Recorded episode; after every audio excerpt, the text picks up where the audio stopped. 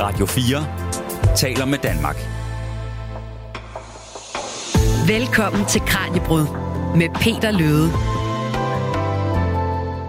Du lytter til Kranjebrud her på Radio 4, hvor vi i den her uge sætter fokus på en række af de danske Nobelprismodtagere. Og det gør vi, fordi at Morten Meldal jo får Nobelprisen i kemi den 10. december i Stockholm. Og i løbet af ugen, der skal vi vidt omkring, kan man vist godt sige. Ja, vi starter med at øh, dykke ned i øh, Nobelprisen i medicin eller fysiologi, hvor vi ser på nogle af de danske modtagere. Og så skal vi også et smut forbi den eneste dansker, der nogensinde har vundet Nobels fredspris, nemlig Frederik Beyer. Og så skal vi også forbi en af de helt store danske forfattere, nemlig Henrik Pontoppidan, der modtog Nobelprisen i litteratur i 1917. Og selvfølgelig så skal vi også runde måske en af de største danske videnskabsmænd, nemlig Niels Bohr, der modtog Nobelprisen i 1922. Og så slutter vi ugen af med et interview med Morten Meldal. Og i løbet af ugen, så vil vi også fortælle historien om Alfred Nobel. Vores kollega Tine Brink Hansen har forberedt hele fortællingen om den svenske dynamitmager, der både skabte og gav navn til, til prisen. Velkommen til Kranjebrud. Om danske Nobelprismodtagere.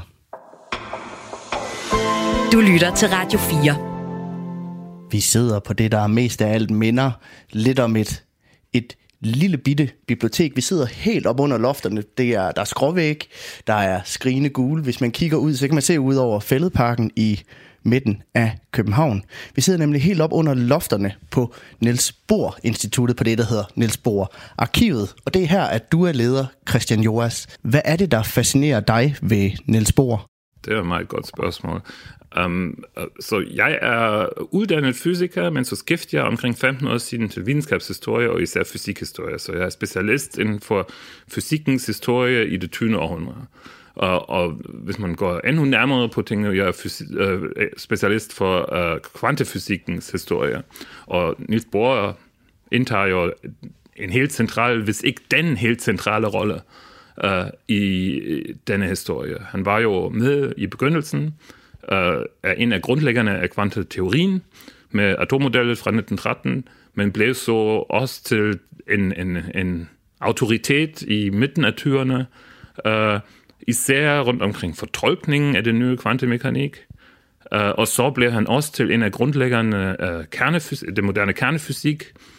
øh, og øh, jeg har en rigtig stor rolle også i, øh, hvordan vi faktisk lærer fysik i dag. Så um, den der praksis, som man har som fysiker stående i et laboratorie i, i USA i dag, den er faktisk opstået i høj grad her på instituttet i 20'erne og 30'erne. Så det, folk har været her i 20'erne og 30'erne og tog det med sig, den her uh, helt uformelle karakter, uh, samtalerne mellem professorerne og studenterne og så videre. Så det er virkelig uh, uh, et sted, uh, som har uh, uh, skabt uh, den der praksis, vi bruger stadigvæk i dag inden for fysikken og faktisk hele naturvidenskaben. Niels Bohr Instituttet, det har jo en ret lang historie. Altså, hvorfor er det her et vigtigt sted? Niels Bohr Institut Äh, er det institut, som blev grundlagt som Niels Bohrs institut, som navnet også siger, selv om navnet uh, kom kommet til de 65, tre år efter Bohrs død. Um, uh, men den blev grundlagt i 1921 Uh, som uh, Universitetets Institut for Teoretisk Fysik, som det hed dengang. Uh, og det var det sted, hvor Niels Bohr, som uh, meget snart derefter fik uh, Nobelprisen i fysik i 1922, forskede sammen med masser af kolleger fra, fra udlandet, men også fra Danmark, øh, øh, inden for atomfysik og kvantefysik og senere øh, kernefysik. Og i løbet af 20'erne og især i 1930'erne blev det til det centrale verdenscenter inden for fysikken. Så det var det sted, man skulle være hen øh, som fysiker i denne periode. Så det blev en form for samlingspunkt for alle de, de klogeste hoveder i, i fysikkens verden simpelthen. Lige præcis. Hvad er der så af sådan, kan man tale om, at der er nogle væsentlige fremskridt, der er blevet fundet frem til her på stedet? Ja, selvfølgelig. Um, så man skal huske på, at uh, Bohrs atommodel udviklet, uh, førte til uh, Nobelprisen, blev ikke udviklet her på instituttet. Det skete før, i 1912-1913, uh, men så um, kan man tale om, at uh, her på instituttet uh, uh, var der ma- mange af de vigtigste diskussioner rundt omkring kvantemekanikkens oprindelse i årene 1925, 26, 27, 27 men der var også nogle eksperimentelle opdagelser, der blev uh, gjort her. For eksempel har George de Hevesy, en ungarsk uh, kernekemiker, opdaget element uh, 72 i periodesystemet, uh, som, som hafnium, efter København, det er det latinske navn af og massevis af andre ting er blevet opdaget her, og jeg er ikke engang nået til 30'erne nu, så det var bare tyrene. Ja. Så der er i hvert fald rigeligt af, hvad kan man sige, fremskridt og, og, og, og, og kvantespring, der er, blevet, der er blevet taget her på stedet. Og Niels Bohr, han er jo sådan en, som vi har hjemme i Danmark i hvert fald bryster os enormt meget af, en af de få danske øh, Nobelmodtagere. Er det velfortjent, at han, at han får den her hæder? Det er uden tvivl velfortjent. Jeg tror, alle inden for fysikken er enige.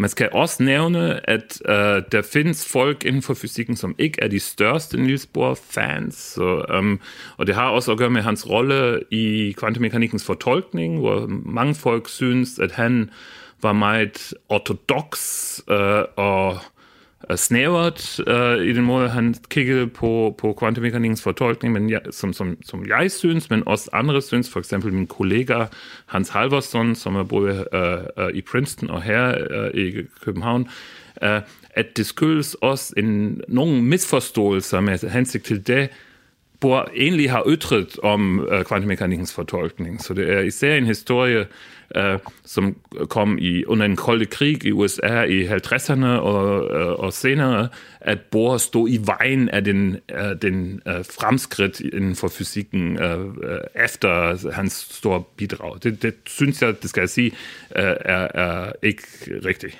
Og her på arkivet, der har I jo en masse af Niels Bohrs oprindelige noter, en masse af hans forskellige journaler osv. Kan du prøve at fortælle lidt om, hvordan I arbejder med at hvad kan man sige, bevare Niels Bohrs arbejde for eftertiden her på arkivet? Først og fremmest gælder det jo at sikre, at de der dokumenter, især også korrespondancen, som man har ført med tusindvis af forskellige mennesker, overlever. Ikke? Så den konserveringsaspekt, den er jo den allervigtigste. Men så laver vi jo også forskning med kilderne. Ikke? Vi, vi sikrer ikke bare, at de overlever, men vi bruger dem til at lave videnskabshistorisk og videnskabsteoretisk forskning. Altså, altså det vi gør normalt er, at vi prøver at fortælle uh, og faktisk rekonstruere uh, en episode fra øh, fysikkens historie, for eksempel hvordan øh, Niels Bohr bidrog til kvantemekanikken i 26 eller sådan noget.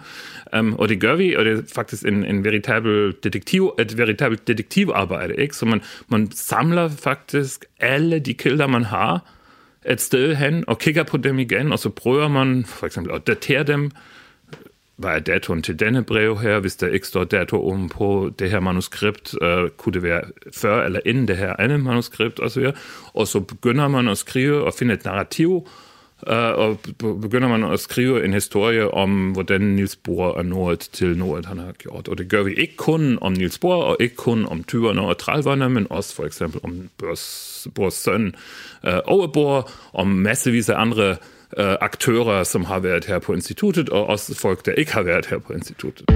Radio 4 taler med Danmark.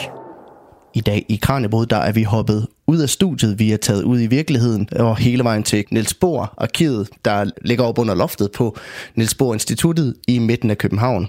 Og her har jeg fået selskab af Christian Joras, der er leder på arkivet. Og jeg tænkte, at vi måske nu skulle prøve at dykke lidt ned i Niels Bohrs liv.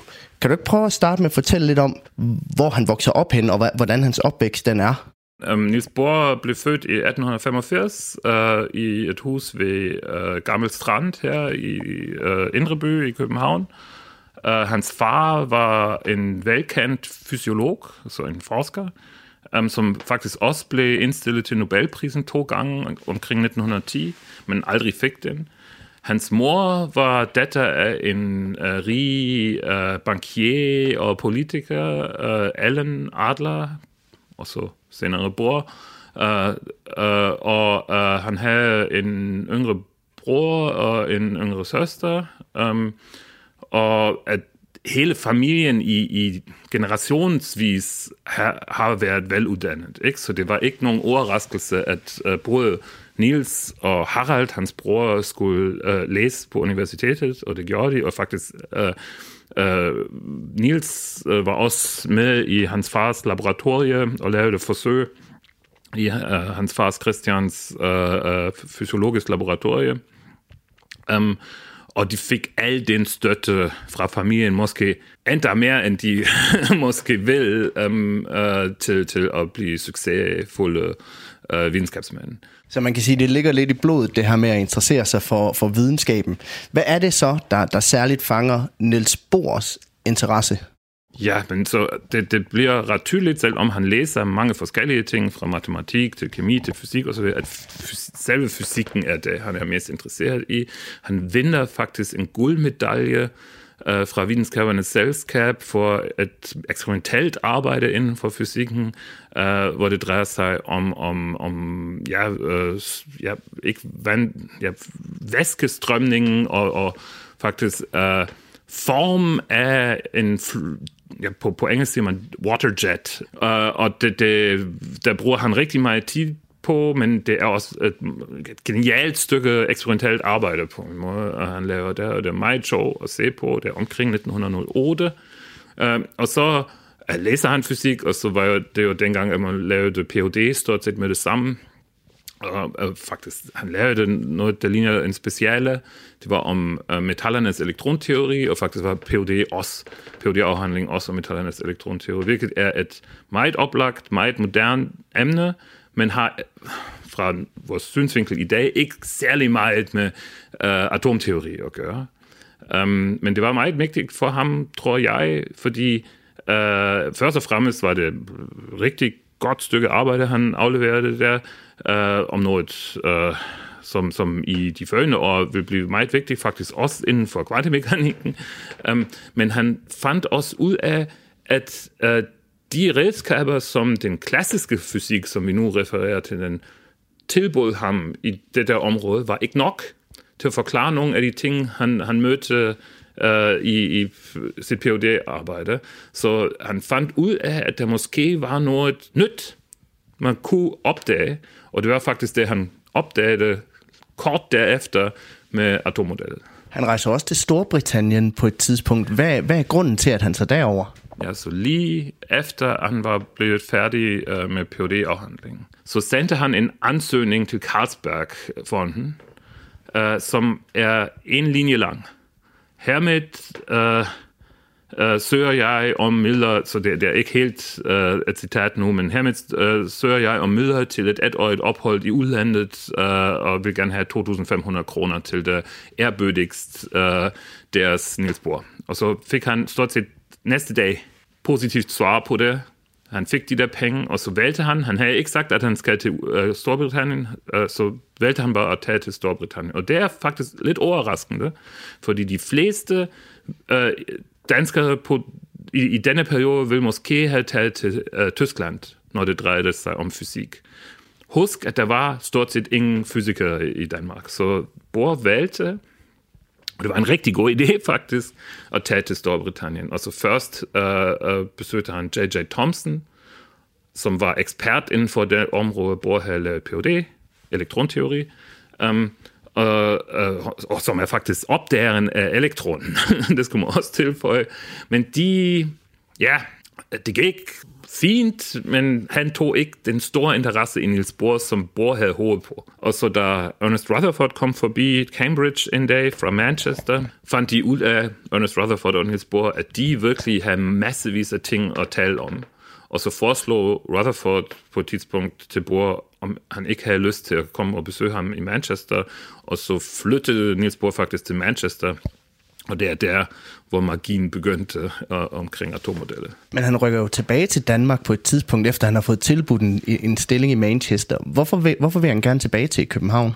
Ja, så først og fremmest, han, han, han er i uh, Storbritannien i 1912, kommer tilbage i august, hvis jeg husker det rigtigt, fordi han skal jo giftes med Margrethe Nørlund, som bliver til Margrethe Bohr. Og så er han her i nogle måneder, og i begyndelsen af 1913 går han tilbage, tager han tilbage til Storbritannien, hvor han så skriver den der trepartsafhandling, som er verdensberømt, som han fik Nobelprisen for. Um, og så er han stort set uh, til omkring 1916 ret tit i Storbritannien. Han er også tilbage uh, i, i Danmark og rejser rundt i Tyskland, lige da Første Verdenskrig begynder. Men uh, er han uh, tilbage uh, i Danmark kun i 16, og det er, hvor han får en stilling ved universitetet i Polyteknisk Læreranstalt faktisk. Uh, um, uh, og selvom Rutherford tilbød ham at komme til, til Storbritannien, og det, jeg tror faktisk, um, der findes mange grunde for, at uh, Bohr gerne vil være i Danmark. Han elsker jo Danmark og uh, dansk kultur og så videre. Uh, hans kone var her, hans familie var her og så videre. Men han havde også en plan, og planen var jo, at Danmark skulle blive til et land, hvor fysik vil blive gjort, som er på verdensniveau. Ikke? Og det var især vigtigt efter den første, slutningen af det første verdenskrig, fordi så var der jo øh, et stort problem i Europa, fordi folk fra Tyskland, fra Østrig, som havde tabt første verdenskrig, uh, kunne ikke tage til Frankrig eller Storbritannien til konferencer længere. Det fik de ikke lov til. Så var de nødt til at finde et sted, hvor der kunne afholdes konferencer og så videre, og så kunne Niels Bohr i begyndelsen af turene sige, hey, hvorfor kommer I ikke bare øh, og besøger mig her i det neutrale Danmark, som ikke havde deltaget i Første Verdenskrig? Og um, ja, så det er del af den der hemmelighed bag succes, succesen her på instituttet, vil jeg sige. Du lytter til Radio 4. Men hvem var det så, at Niels Bohr han ligesom stod på skuldrene af, hvis man, kan, hvis man kan sige det på den måde rent videnskabeligt? Først og fremmest var det jo Max Planck, som i 1900 øh, kom med den såkaldte kvantehypotese.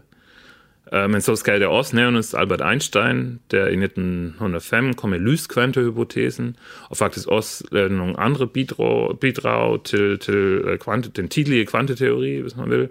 Altså det var de der ting, som var meget vigtige i selve afhandlingen, øh, også øh, på vejen dertil øh, til Niels Bohr, og så findes der selvfølgelig andre folk. Um, der skal først og fremmest nævnes Ernest Rutherford. Ikke? Uden Rutherford og uden invitationen til at arbejde i Manchester, er det svært at forestille sig, at Bohr ville have kommet uh, med det der i så kort tid i det mindste. Og så var der massevis af andre kolleger gennem årene, også efter 1913, Øh, som var meget vigtige. For eksempel uh, den allerførste assistent, han fik, da han havde taget stilling her som professor øh, i København i 1916, var Henrik Antoni Kramers, også kendt som Hans Kramers, en der er en, en uh, uh, hollandsk uh, studerende, der ankom her i København uden penge i lommen og bare sagde, jeg vil gerne arbejde med dig, Niels. Og Bohr sagde, okay, så finder vi dig et stipendie. Og så arbejder de i 10 år sammen uh, Øh, og skabte nogle af de, de, de virkelig mest spændende ting inden for fysikken i de der år. Også nogle ting, som ikke virkede. der findes et papir, som er, er meget berømt, hvor Bohr og Kramers og en amerikansk fyr, Slater, kom med et bud på noget linje til kvantemekanikken, lige inden kvantemekanikken, som viste sig at være fuldstændig forkert, men um, alligevel, uh, så han, han, det var ikke Bohr alene på noget tidspunkt. Han, han arbejder altid sammen med folk. Du lytter til Kranjebrud, det daglige videnskabsprogram her på Radio 4. Og i dag er vi taget ud af studiet, vi er taget til København, hvor vi lige nu sidder på Niels Bohr arkivet, der ligger op under loftet på øh, Niels Bohr Instituttet. Og øh, det er vi, fordi at vi har gang i vores lille miniserie om danske Nobelprismodtagere. Og derfor handler det altså i dag om Niels Bohr, måske en af de største danske videnskabsmænd. Jeg kunne godt tænke mig, nu nævnte du Albert Einstein øh, før Christian Joris, der er leder her på stedet. Hvordan var Niels Bohr og, og øh, Einsteins forhold? De var rigtig gode venner på en måde. De var meget tæt uens, når det drejede sig om øh, fysikken, især kvantemekanikkens fortolkning.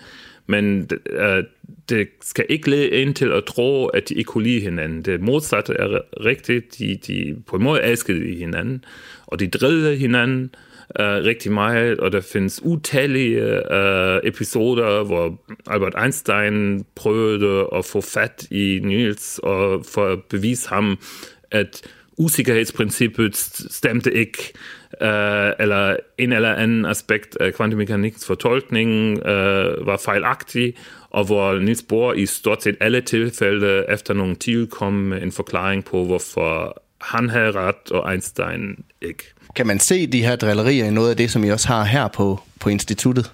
Ja, det kan man selvfølgelig. Så, øhm, øh, først og fremmest kan jeg sige, at Einstein var ikke her særlig tæt på instituttet, måske aldrig. Han var kun i København to gange, så vidt jeg vil. Øh, og måske har han set på byggepladsen af instituttet inden 21, men øh, ikke rigtig øh, øh, på instituttet derefter.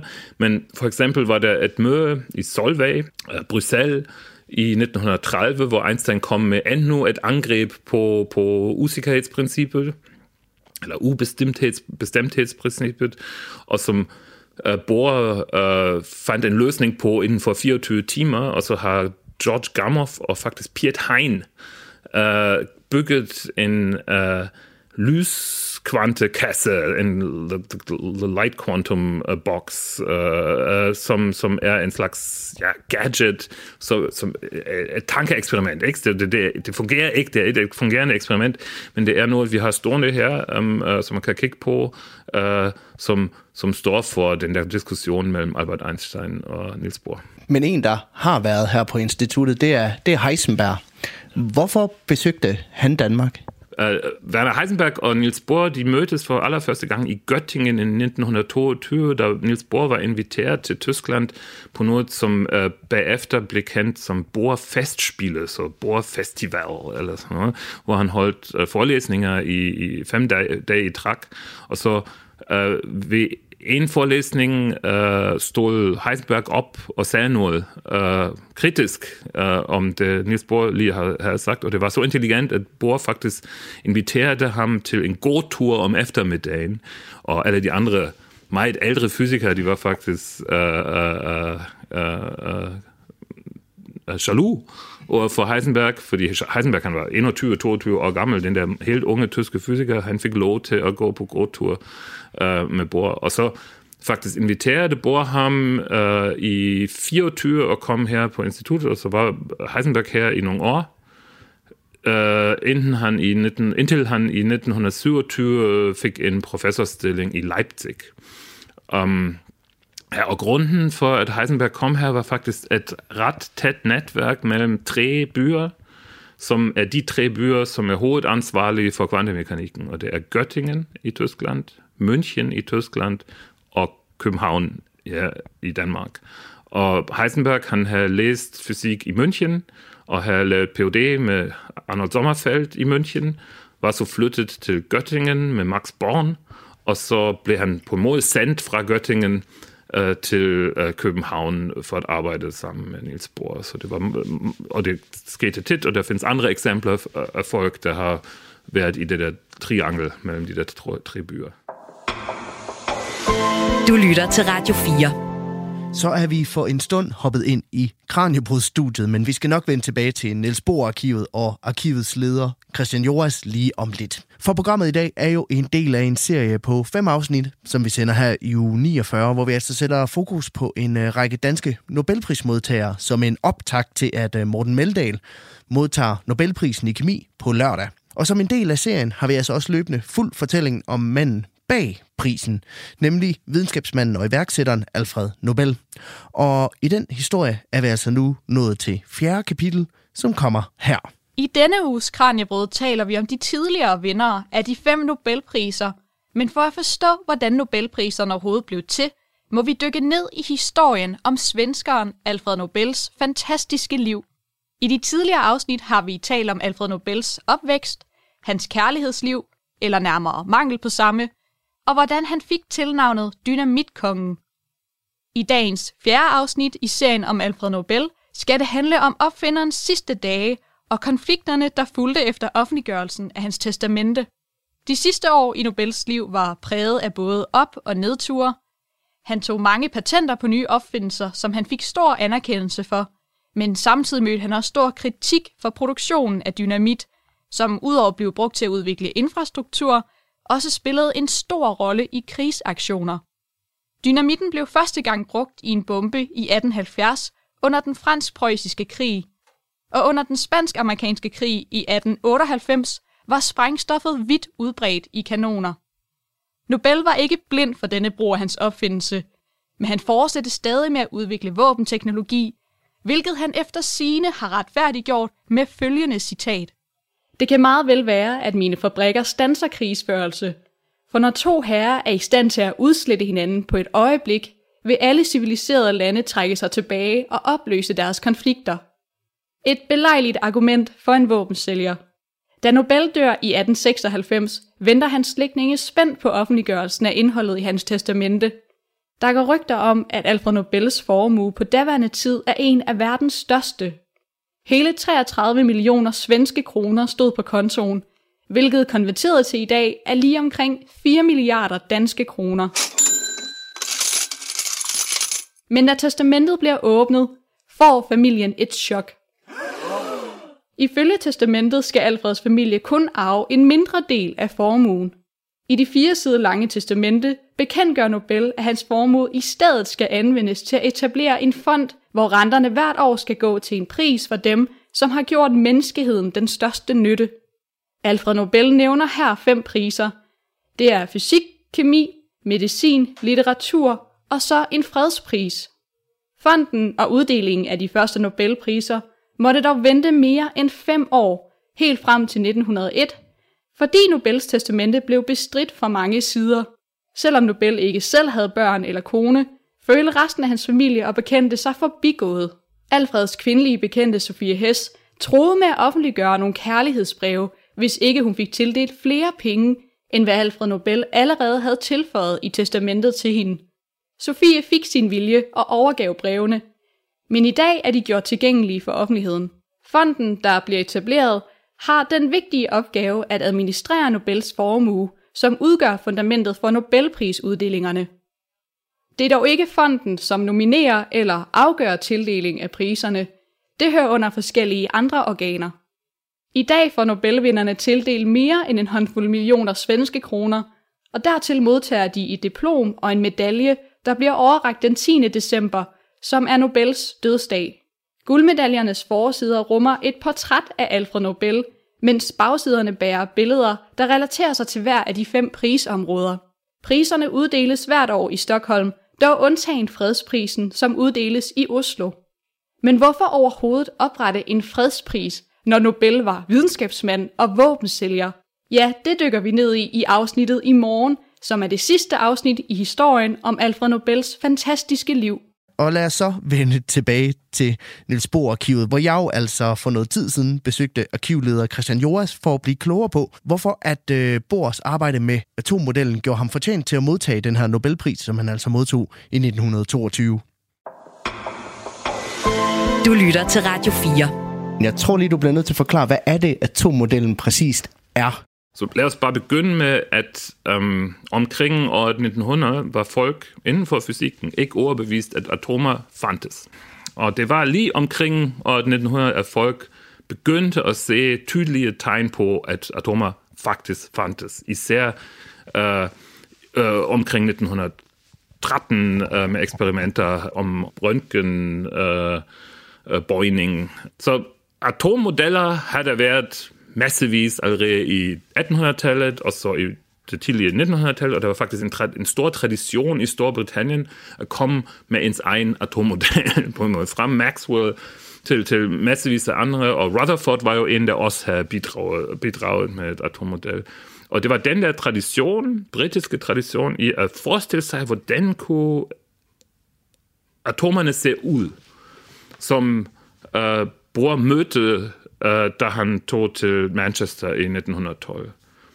Og han skrev faktisk et såkaldt memorandum, vi kalder det for Manchester Memorandet eller uh, Rutherford Memorandet, hvor han prøver at give Rutherford-atom, ja, det, det der modelagtige, som, som hans senere model også har, og det er ret tæt allerede ved uh, øh, det, han har så i, i det der trepartet øh, papir, som kommer ud i 1913. Ikke det hele, men har øh, mange ting, og så det, det mest spændende er også, at han har en tegning, som er den første gang, han tegner brintatomet for eksempel, ligesom uh, vi vil tegne det efter Bohrs atommodel.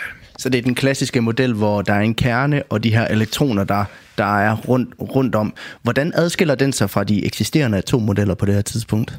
Ikke så meget, måske uh, det bedste uh, svar på det, men ja, der findes nogle nuancer, som er anderledes. Um, der fandt J.J. Thompson, den første han havde besøgt i Storbritannien, han, han havde formuleret noget som her plum pudding model, som er bare et model, hvor uh, de positive og negative ladninger inden for atomet, de, de gennemtrænger bare hinanden, og det ser lidt ud som om uh, man har den der, der, der julekage fra Storbritannien med rosiner i, eller andre tørrede frugt i. Elektronerne er de tørrede frugt, de er bare alle steder hen. Rutherford, han havde lige lavet nogle forsøg, den meget berømte Rutherford-forsøg, uh, hvor han havde opdaget, at faktisk der fandt noget meget hårdt, meget uh, lille ind, ind i midten af atomerne, og det var kernen. Og at elektronerne dermed måtte på en måde bare være rundt omkring den der kerne, men der var den der meget præcis definerede, hårde meget lille kern. Det Niels Bohr gjorde på en måde, er, at han antog, okay, elektronerne, de kredser nu rundt omkring de der kerner. Og så kom han faktisk med nogle beregninger, og med lidt kvanteteori, for at forstå, hvordan egentlig de der elektroner flyver rundt omkring kernen. Det lyder enormt kompliceret. Hvordan foregår sådan nogle beregninger? De er faktisk absolut ikke komplicerede, de der beregninger. Så det er skolematematik på mig, så folkeskolematematik. Det er ikke øh, øh, virkelig indviklet, men idéerne bag det, de er ret indviklet, Og man skal jo også være bekendt med massevis af eksperimentelle ting, der sker lige omkring øh, den der til. Uh, og måske forkorter jeg det lidt, fordi en meget vigtig ting for ham er, at han så uh, i begyndelsen af 1913 møder en ligning, som er et udtryk for det, man kalder Balmer-serien i atomspektret af brintatomet. Der var en række spektrallinjer i brintatomet og en, en ligning, der, der, der så står for de der uh, spektrallinjer. Og det var en helt central moment uh, for Niels Bohr, for så det, det havde samme struktur på en måde af ting, som ting, som han havde mødt før, mens han var i gang med at opstille de der teorier, eller, eller det der model.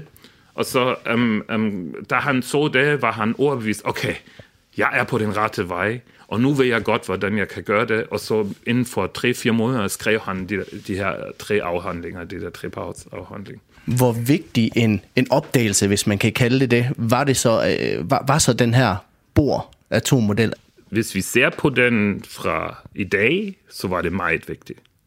Hvis man kigger på årene 1913-1914, og på det hans Øh, de, de folk, der har læst den, øh, reagerer på det, så var det ikke en stor opdagelse. Det, det tog faktisk nogle år, inden folk virkelig forstod, hvad Bohr havde gjort, og at nogle af de ting, han har lavet, som virkede fuldstændig fjollede, faktisk stemte overens med realiteten.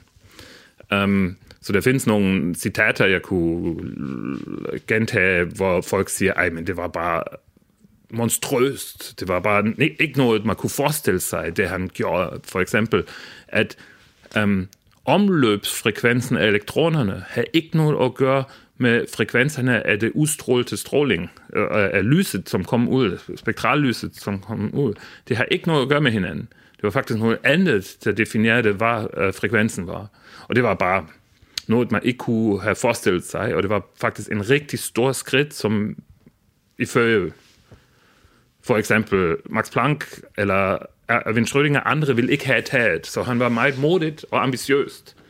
Og han, han formåede at gøre noget, andre vil ikke have tålet at gøre. Hvordan fik man så bekræftet, at, at det, han havde fundet frem til, det rent faktisk var, var det, det rigtige? Det, det, man er nødt til at sige, er, at det vi nu ved, er, at Niels Bohrs atommodel grundlagde det, vi nu kalder kvanteteorien, eller vi siger faktisk den ældre kvanteteori, eller den gamle kvanteteori. Og det var faktisk grundlag til kvantemekanikken, som kom i midten af 20'erne, og man, man kan godt sige, at uden vores atommodel ville der aldrig have været kvantemekanikken på den måde, vi kender den. Så det var utrolig vigtigt for den udvikling. Man skal også sige, at siden vi har kvantemekanikken, så tror vi ikke på, at atomer virkelig ser ud, som Niels Bohr har formuleret det i 1913. Ikke? Så det, vi, det, på en måde er Niels Bohrs model er blevet erstattet af kvantemekanikken. Så vi tror på nogle andre ting nu. Men Bohrs model er stadigvæk en måde at forestille sig atomer på, som er ret tæt ved det, kvantemekanikken siger. Og så har det som man siger inden for videnskabsteori, heuristisk, en heuristisk rolle, også en rolle i undervisning for eksempel. Så for, man underviser jo stadig om vores atommodel i skolerne. Så det er praktisk talt en model, hvis man kan sige det på den måde? Ja, det var Bohr og er de fleste fysikere er klar over, at øhm, man beskriver jo aldrig selve realiteten derude, ikke? Men man, altså, man beskriver det, man, man, man beobagter, mens man laver eksperimentelle forsøg. Og det var hvor så klar over, og andre så klar over. Men ja, det var en model, men ideen var jo, at det er så tæt, som man kan komme på atomet, ikke? Dengang. Og nu ved vi, okay, med kvantemekanikken kommer vi endnu tættere på det, men man kan ikke udelukke, at om to år, eller 50 år, eller 200 år, der kommer en ny teori, et nyt model, hvor vi kommer til at sige, ej, okay, det vi troede på basis af kvantemekanikken, det var lige så forkert, som Niels Bohrs model er forkert, når man kender uh, til kvantemekanikken. Radio 4 taler med Danmark. En anden, sådan, måske lidt mere stor historisk begivenhed, som Niels Bohr også en gang imellem får ry for at have været involveret i, det er jo Manhattan-projektet. Hvor meget ved vi om, hvor, hvor meget han præcist var involveret i, i, i det? Det er svært at sige, men jeg prøver at forklare det så godt jeg kan. Så øh, han, han flygtede jo den 29. september 1943 fra Danmark over Øresund til Sverige, blev i Sverige i omkring en uge, så tog han en mosquito-bomber øh, til äh, Storbritannien, hvor han äh, blev medlem af det britiske atombombeprogram, og som emissær af det britiske atombombeprogram deltog han i USA senere i årene 43-44, tidlig om 45, uh, i Manhattan-projektet i Los Alamos. Men han var kun i Los Alamos tre gange, og i hvert tilfælde i omkring tre uger. Så samlet ikke længere end ni uger. Og så er det ret svært at sige, hvad hans bidrag til det. Så vi har forskellige rapporter, for eksempel fra uh, J. Robert Oppenheimer, som var den videnskabelige leder af projektet, og der, der findes faktisk stort set tre versioner af historien. Det ene historie er, Niels Bohr var stort set kun nogen, der hjalp med at uh, holde ånden op uh, mellem dem, der uh, arbejdede på, Niels Bo, uh, på, på Manhattan-projektet, så de kendte ham fra tidligere, og det var dejligt, at han var med, og så kom han forbi og sagde hej. Det er version nummer et. Version nummer to er, nej, han havde faktisk noget at gøre med uh, atombombeprogrammet, og det var faktisk, at han var med til at uh, udvikle den konventionelle starter-mechanism, som man kalder det for, uh, til, til atombomben. Så den måde, um, man startede kædereaktionen med konventionel TNT. Og så findes der en tredje version, og den bliver faktisk støttet af nogle dokumenter, uh, folk har fundet i af de sidste 10-15 år, er, at han måske også var involveret endnu dybere ned i den kernefysiske øh, forskning, som, eller de kernefysiske udviklinger til det. Um, der er stadigvæk dokumenter omkring Manhattan-projektet, der ser ud som om de indeholder oplysninger ombord, som ikke uh, er declassified, så som ikke er offentliggjort endnu. Så det kan være, at i løbet af de kommende årtier, vi finder ud endnu mere om det. Uh, men det, man i hvert fald kan sige, er, at han ikke var den helt centrale person inden for det, men også, at han var med. Uh, da han kom tilbage fra 2. verdenskrig, uh, tilbage til Europa, så blev han interviewet nogle gange om det, og en gang sagde han, they didn't ha- need my help. Uh, men uh, det, det betyder selvfølgelig ikke, at det stemmer. Det kunne også være bare, at han gerne vil uh, uh, minimisere uh, hans egen bidrag til det. Nej, for hvor meget ved vi om hans egen reaktion på, på atombomberne? Man kan jo sige, det, det, det er jo lidt hele hans forskning, der har ført til en af de mest dødbringende øh, våben i, i, i verdenshistorien. Ja, så um, det var meget vigtigt for ham, og det følte allerede uh, årene under den anden verdenskrig, efter han var flygtet. Så han mødte faktisk, man mødtes faktisk med uh, Roosevelt og med Churchill, lige så snart som, som han havde indset, at øh, det kunne være en realistisk mulighed, at en atombombe øh, vil findes inden for nogle få år, og at det måske endda vil bruges øh, øh, i 2. verdenskrig. Og så prøver han at overbevise dem for eksempel at være åben over for Sovjetunionen, over for Stalin, um, fordi han allerede for, forudså, at um, det vil lede til store problemer og noget koldkrigsagtigt, hvis der var nogen, der havde monopol på atomvåben. Um, og så uh, vil, de fleste, der var med i, i Manhattan-projektet, de vil jo ikke, at atombomben vil blive brugt uh, på Japan. Ikke? Så de har jo Tyskland i tanke, og ikke Japan. De, og for at forhindre, at uh, Tyskland uh, vinder krigen, var de villige til at måske overveje brugen af atombomben. Det var de i meget mindre grad, når det ankom uh, på Japan. Altså, der findes for eksempel et meget berømt uh, rapport, en rapport af uh, James Franco og andre, hvor de siger, at det skal ikke bruges mod Japan, bare for for korte krigen eller sådan noget. Uh, og Niels Bohr efter 2. verdenskrig uh, var meget involveret i at tale med politikerne og forklare til dem, hvad det egentlig betød, at nu atomvåben var, var der. Og vi har lige haft en stor konference i sidste uge, Open World Conference 2022, som baserer på et åbent brev, som Bohr sendte i 1950 til de forenede nationer, hvor i han opfordrer til åbenhed i videnskabelig udveksling. Ikke kun om øh, kernvåben, men også om kernvåben øh, i den begyndende kolde krig, som er et meget uh, uh, imponerende dokument, som desværre aldrig ledte til, til nogle store policy-ændringer. Du lytter til Radio 4. Inden at dagens program det runder af, så kunne jeg godt tænke mig at komme omkring en anden bor, nemlig Åge Bor, der jo er Nils Bors søn, og som jo faktisk har været forstander her på instituttet i en, i en periode. Fordi Åge Bor, han fik nemlig også en Nobelpris. Hvad, hvad var det, han fik sin Nobelpris for? Ja, Ove fik Nobelprisen ikke helt alene som, som, øh, som sin far, men uh, sammen med Ben Mortelsen, og James Rainwater. Ben Mortelsen var en øh, amerikansk fyr, der også arbejdede sammen med Aalborg her i København.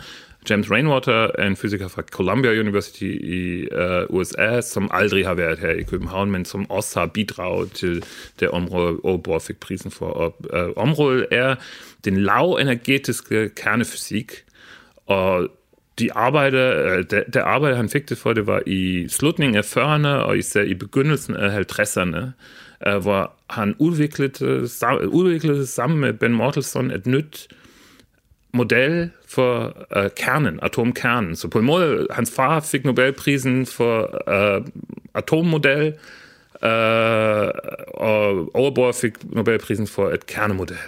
Og det der kernemodel, det er spændende, fordi det var, de, de kaldte det for Unified Model, eller Collective Model of the Nucleus. Så et nyt model, som skulle forene i sig uh, de hovedegenskaber fra to modeller, der egentlig udelukkede hinanden. Uh, og det var uh, det såkaldte ja, compound nucleus eller liquid drop model, så en, en dråbemodel, som faktisk George Gamow og uh, Carl Friedrich von Weizsäcker og så Niels Bohr faktisk havde udviklet i 30'erne. Og så det andet er et skalemodel, som minder rigtig meget om Niels Bohrs atommodel, men bare nu for nukleoner, for, for, for, kerne, øh, for kernepartikler. Og hvor, hvor revolutionerende var, var Ove Bohrs og Rainwaters og, og, og Modelsons bidrag så til atomvidenskaben? Det, det var meget vigtigt. Um, det var også en meget smart måde at fortsætte uh, forskning på verdensplan her på instituttet, fordi efter 2. verdenskrig var jo tyngdepunkten af forskningen inden for fysik flyttet for alvor til USA. Og det var meget svært at komme med, med nogle højenergetiske eksperimenter i Europa, der, der stadigvæk kunne bidrage til, til frontier research uh, inden for fysik. Så de var nødt til at opfinde noget, som var forholdsvis enkelt at lave, som ikke havde behov for massevis af penge og folk og masser af plads, ligesom på CERN for eksempel. Og det var det, de gjorde, det var lav energetisk kernefysik. Det var noget, man stadig kunne lave her på Blejdomsvej på en måde, ikke?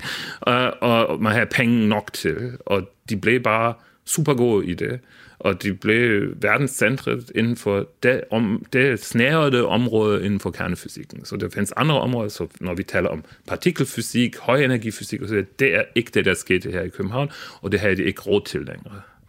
Det, det de havde råd til, og hvor de blev rigtig gode, det er det der kernestrukturfysik, og der var de eksperter, alle folk øh, fra hele verden kom hertil for at lære om der findes faktisk nogle citater, hvor nogen siger, hvis en Uh, en alien vil gerne uh, fuldstændig ødelægge evnen til at lave kernestrukturfysik uh, på, på, på Terra, så skal de bare smide en bombe på København. Ikke? Så det, det, jeg tror, det er John Wheeler, som har sagt det, men jeg er ikke helt sikker nu. Ja. Men hvor ændrer de så simpelthen den måde, vi, som vi forstår kernefysikken på med, med, med, med deres eksperiment her? Ja, det er ikke et eksperiment, det er et model. Um, og det, laver, er faktisk at vise, at um, i en atomkern, de partikler, der er derinde, de, de, de, selvfølgelig er de enkelte partikler, de er um, protoner og neutroner, men de har kollektive egenskaber. Det vil sige, en atomkerne, den kan for eksempel rotere samlet, alle partikler roterer samlet, eller øh, ja, øh, den kan indånde og udånde på en måde sammen. Um, der findes nogle oscillationer øh, øh, i kerner, og det er, noget, det er en ny idé, og faktisk er det ret tæt ved eksperimentet, øh, og det, det vil jeg gerne bruge nu 5-10 minutter for at gå øh, lidt dybere ind i, men det har vi ikke tid for. Men øh, det jeg øh, gerne vil sige, er, at det er virkelig en ny måde at kigge på selve fysikken på verden, de udvikler, og faktisk det er meget spændende på samme tidspunkt. I USA findes der nogle fasterfysikere, i de, som i de samme år kommer meget lignende ting for at beskrive uh, metaller, for eksempel elektrongas i metaller osv. Og det er super spændende, fordi det er en ny måde at kigge på komplekse flere systemer, så systemer med mange, mange partikler, mange elektroner, mange nukleoner osv.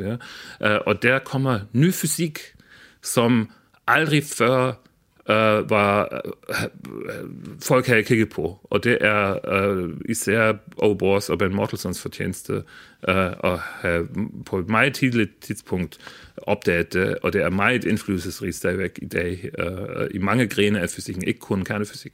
Og mit besøg det begynder så småt at nå sin ende her på instituttet, men jeg kunne godt tænke mig at prøve at høre dig som et af de sidste spørgsmål. Nu har vi talt om Niels Bohr, vi talt om Ågebor. Altså, er vi bare gode til at afle øh, Nobelprismodtagere her i Danmark, tror du? Ja, det er selvfølgelig øh, bemærkelsesværdigt, at et lille land med 5-6 millioner indbyggere har produceret så mange øh, øh Nobelpristagere. Øh, og også her for nyligt øh, inden for kemi med Morten Meldal og så videre, og det har jo at gøre med de øh, gode forhold øh, for videnskab øh, her i Danmark, øh, historisk set, men som stadigvæk øh, findes. Øh, og øh, ja, det, jeg vil bare sige, der findes forholdsvis mange Nobelpriser i Danmark, og ikke få, selvom fra, set fra det danske perspektiv, man selvfølgelig kunne ønske sig endnu flere. Og øh, til sidst, så, øh, så kunne jeg godt tænke mig lige at tage hul på en, en myte, som jeg har hørt om Niels Bohr af flere omgange. Nemlig, at da han boede i, øh, i æresboligen ved, ved Carlsberg, at der havde han simpelthen sin egen fadøltagende, der var koblet til øh, bryggeriet, der, der lå lige ved siden af. Er, er det rigtigt eller forkert? Ja, ja, desværre nødt til at briste øh, øh den der boble. Det er øh, desværre ikke rigtigt, at der fandtes en, en, en ølledning med hane i Ersbolin, men det, det, det der stemmer er, at han havde fri adgang til så mange kasserøl eller flaskerøl, som han øh, ville, og faktisk var der en ledning fra bryggeriet ind i Ersbolingen, men den der ledning øh, var til varme uh, som man brugte fra, uh, fordi bryggeriet producerede jo rigtig meget varme, som man kunne bruge til at varme op huset, uh, men ikke til øl. Og øl vil faktisk ikke smage særlig godt, hvis uh, det løb gennem en 30, 40, 50 meters ledning. Det kan, det kan jeg love dig. Christian Joas, tusind tak, fordi at jeg måtte komme forbi arkivet her i dag. Radio 4 taler med Danmark. Det var alt, der var på tapetet i dette afsnit af Kranjebrud. I morgen der kan du høre den femte og sidste del af serien om de danske Nobelprismodtagere. Og her får vi faktisk netop besøg af Morten Meldal, der jo på lørdag modtager Nobelprisen i kemi ved en ceremoni i Norge. Det er som altid kl. 12.10 her på Radio 4, og vi håber meget, at du vil lytte med. Programmet det er produceret af Videnslyd for Radio 4.